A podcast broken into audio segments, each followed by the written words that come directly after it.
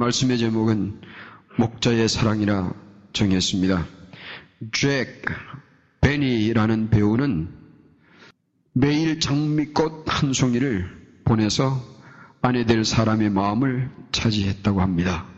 결혼 후에도 이분은 매일 장미꽃 한 송이가 아내에게 배달되도록 하였습니다.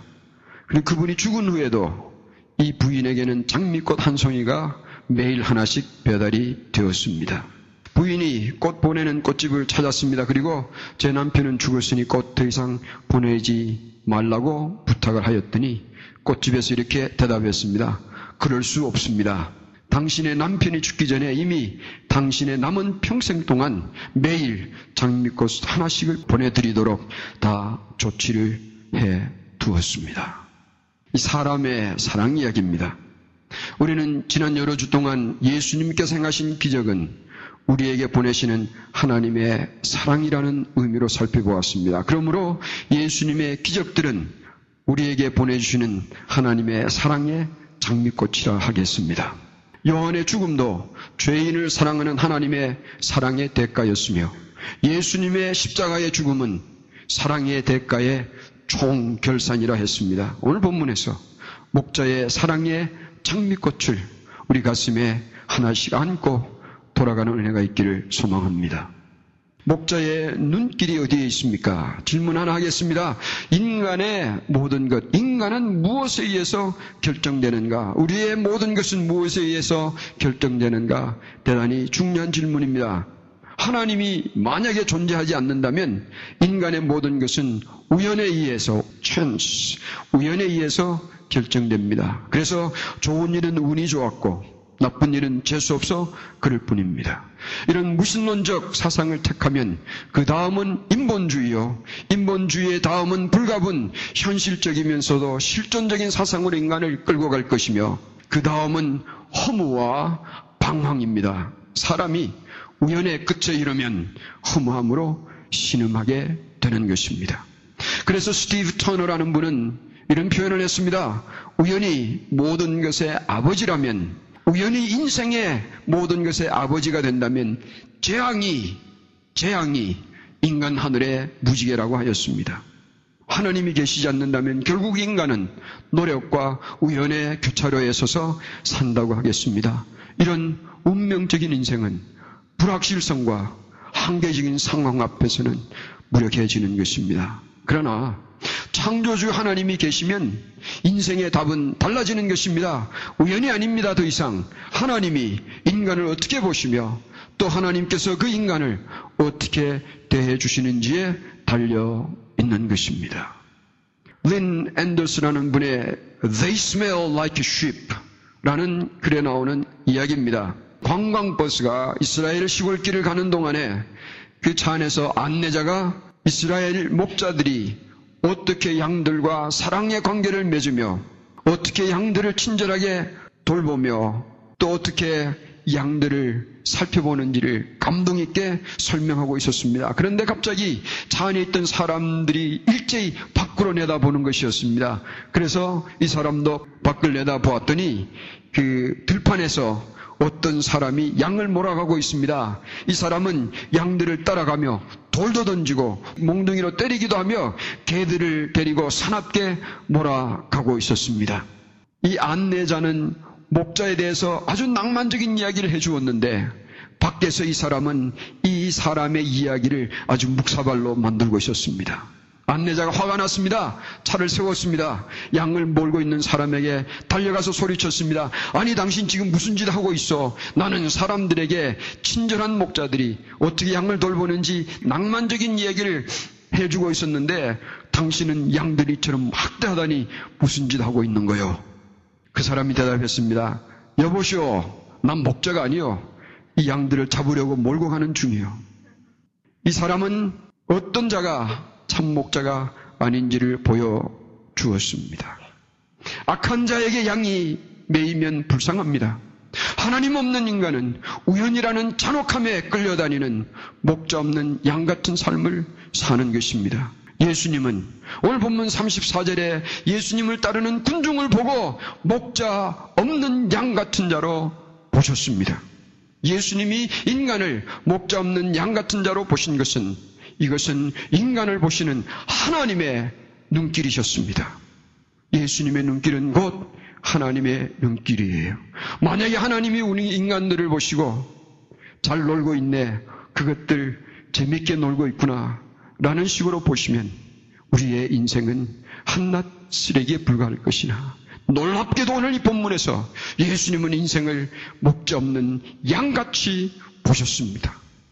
이 눈길에는 목자의 마음이 담겨 있습니다. 예수님께서 목자 없는 양 같은 자를 보시고 어떤 마음을 품으셨습니까? 오늘 본문에 보면 불쌍히 여겨주셨습니다. 이것이 목자의 눈길에 담긴 마음이었습니다. 이것은 인간을 곧 우리를 대하시는 하나님의 마음을 의미하는 것입니다. 예수님은 이 군중들을 저물도록 가르치셨습니다. 날이 저물도록 가르치셨더니 제자들이 35절과 36절에 예수님께 나와 제안합니다. 예수님 이곳은 빈들이요 때도 저물어 갑니다. 무리를 보내서 두루 촌과 마을로 가서 무엇을 좀 사먹게 해야 될 것 아닙니까? 이들의 제안에 생각해 볼 것이 있습니다. 제자들은 군중들이 이대로 두면 굶게 되겠다는 현실은 파악을 하였습니다. 그러나 이들이 해결하려는 해결 방식에는 문제가 있습니다. 44절에 보면 이 자리에 모였던 남자만이 5천 명이 넘는다 하였으니까 여자들과 또 아이들을 다 합하면 적어도 만 명이나 만 5천 명이 넘는 군중이 될 것입니다. 여러분 한 식당이 한꺼번에 100명을 수용한다면 그건 적은 식당이 아니에요. 만약에 군중이 만 5천 명이면 이 100명 수용하는 식당이 몇 개가 필요합니까? 적어도 150개는 있어야 합니다. 여러분 150개 식당이 얼마나 많은 식당인지 아십니까? 어저께 Dyer Street에서 이 Transmountain Road에서부터 54번 사이에 있는 식당의 수를 한번 세어봤습니다.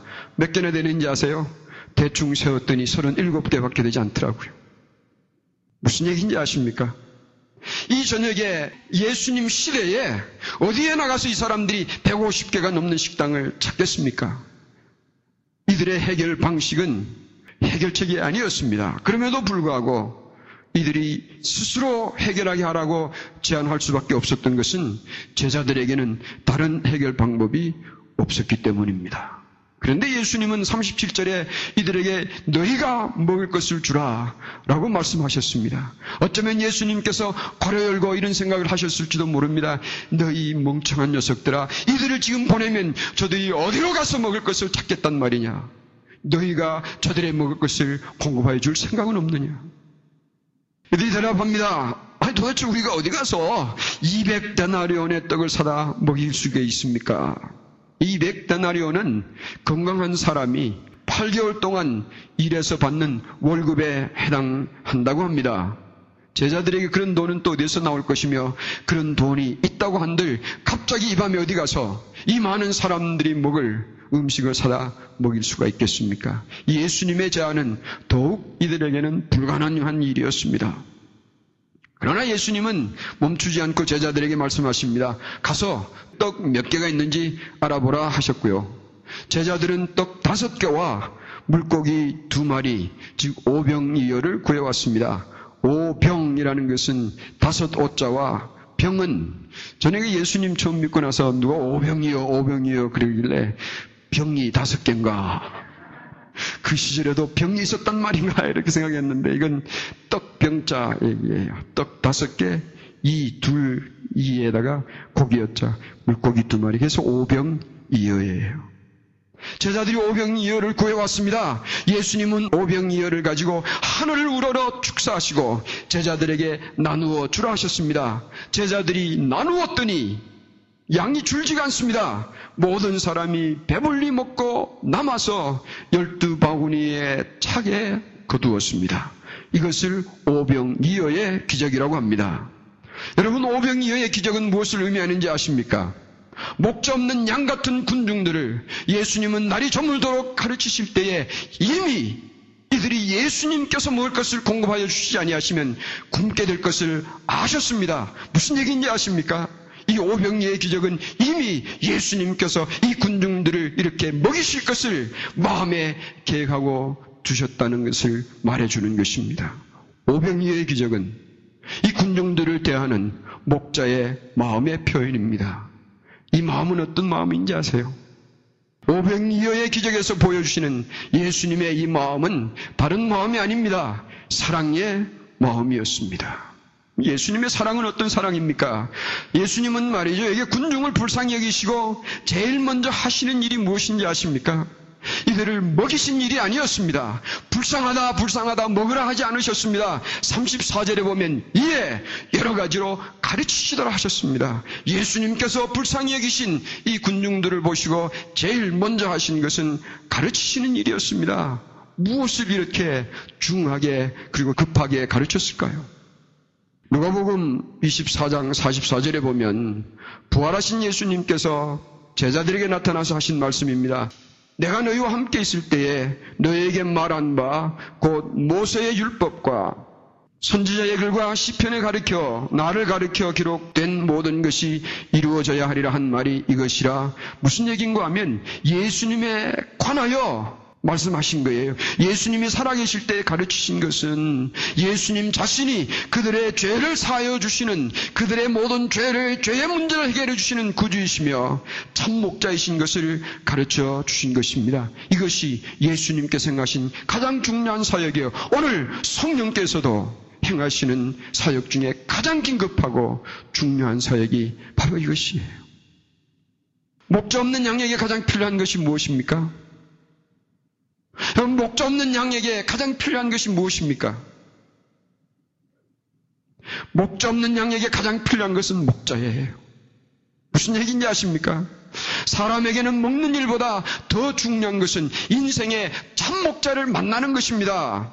군중이 먹기 전에 주님께서 가르치신 것은 내가 목자라는 이 목자의 간절한 사랑이었습니다. 이날 군중이 먹은 것은 물고기와 떡이 아니에요. 목자의 사랑을 먹었습니다.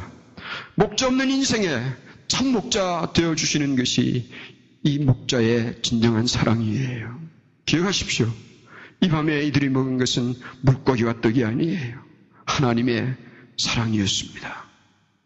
여러분, 목자의 사랑을 먹는 자에게 한 가지 할 일이 있습니다. 그것은 목자의 착한 양이 되는 것입니다. 예수님의 착한 양이 되면 예수님의 사랑을 먹고 살게 됩니다.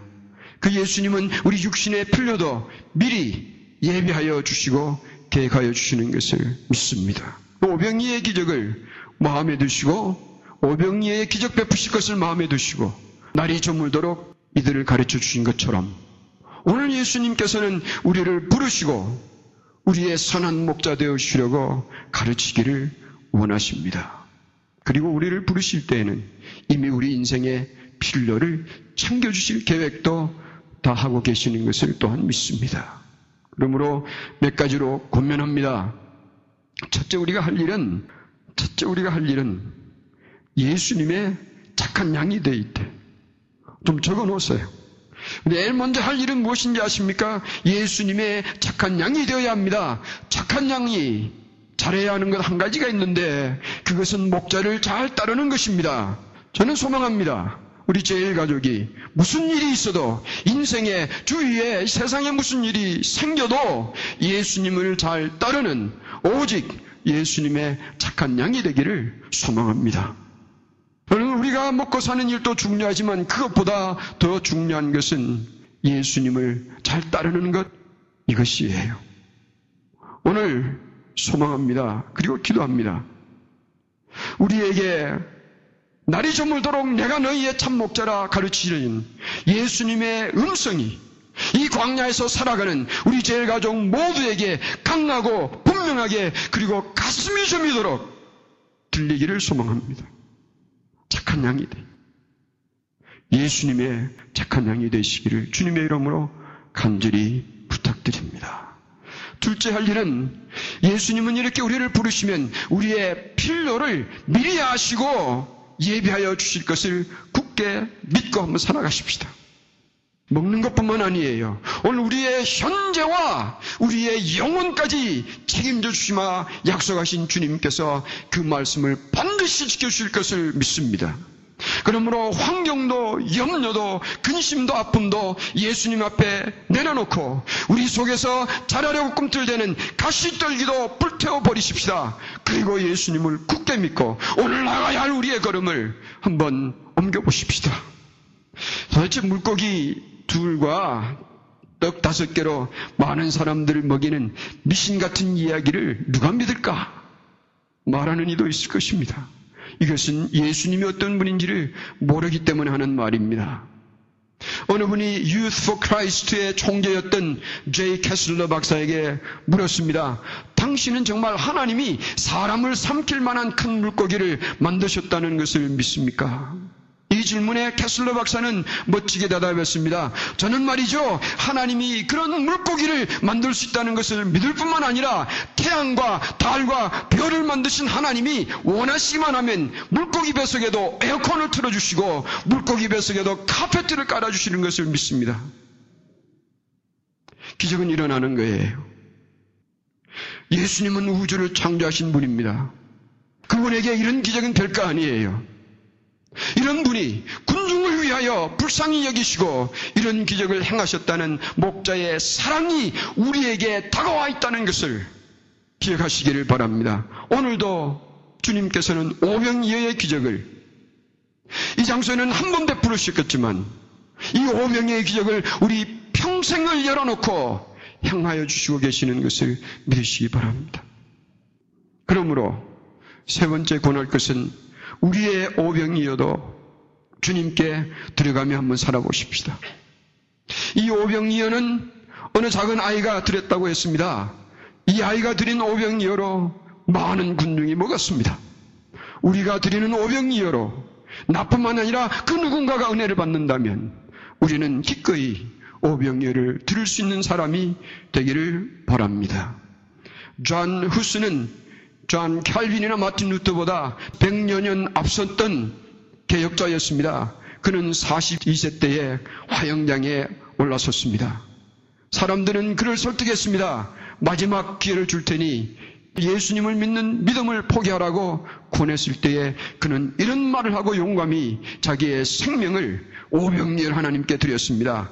What I have taught with my lips. 내 입술로 전했던 것을 I seal with my blood. 나는 내 피로 보증하노라. 여러분, 우리가 주님을 믿는다고 화형을 시키는 자는 없습니다.